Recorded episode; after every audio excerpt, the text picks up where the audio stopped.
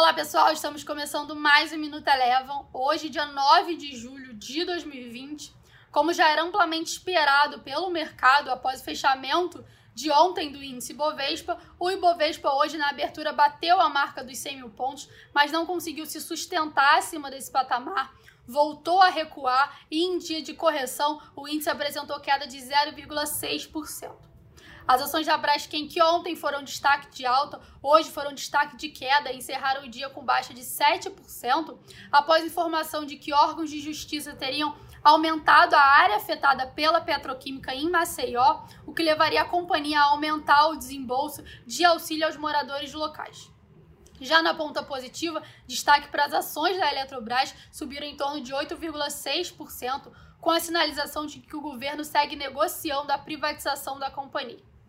Passando agora para o dólar, o dólar teve uma sessão hoje bem volátil aqui no Brasil, iniciou o dia de hoje no terreno negativo, na parte da tarde virou para o terreno positivo, mas próximo ao fechamento voltou a operar no terreno negativo e por aqui o dólar encerrou com desvalorização frente ao real de 0,2%, cotada a R$ 5,33.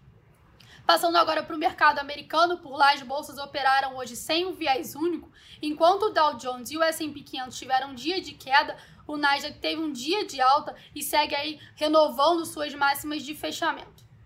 Como é de costume nos Estados Unidos hoje, a gente teve a divulgação dos novos pedidos de seguro-desemprego, que, que tiveram um registro de 1,3 milhão de novos pedidos de seguro-desemprego, levemente abaixo das expectativas.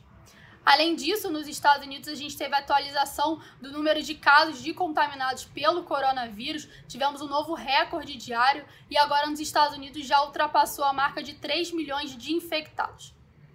Esse aumento do número de infectados nos Estados Unidos impactou negativamente o petróleo. O petróleo WTI teve uma queda aproximada de 3,5%, o petróleo Brent teve uma queda em torno de 2,3%, com a sinalização de que o retardamento da abertura da economia americana possa prejudicar diretamente a demanda pela commodity. O Minuto Eleven de hoje fica por aqui. Se você quiser ter acesso a mais conteúdos como esse, inscreva-se em nosso site www.elevafinancial.com e siga a Eleven também nas redes sociais. Eu sou a Jéssica Feitosa e eu te espero no próximo Minuto Eleven.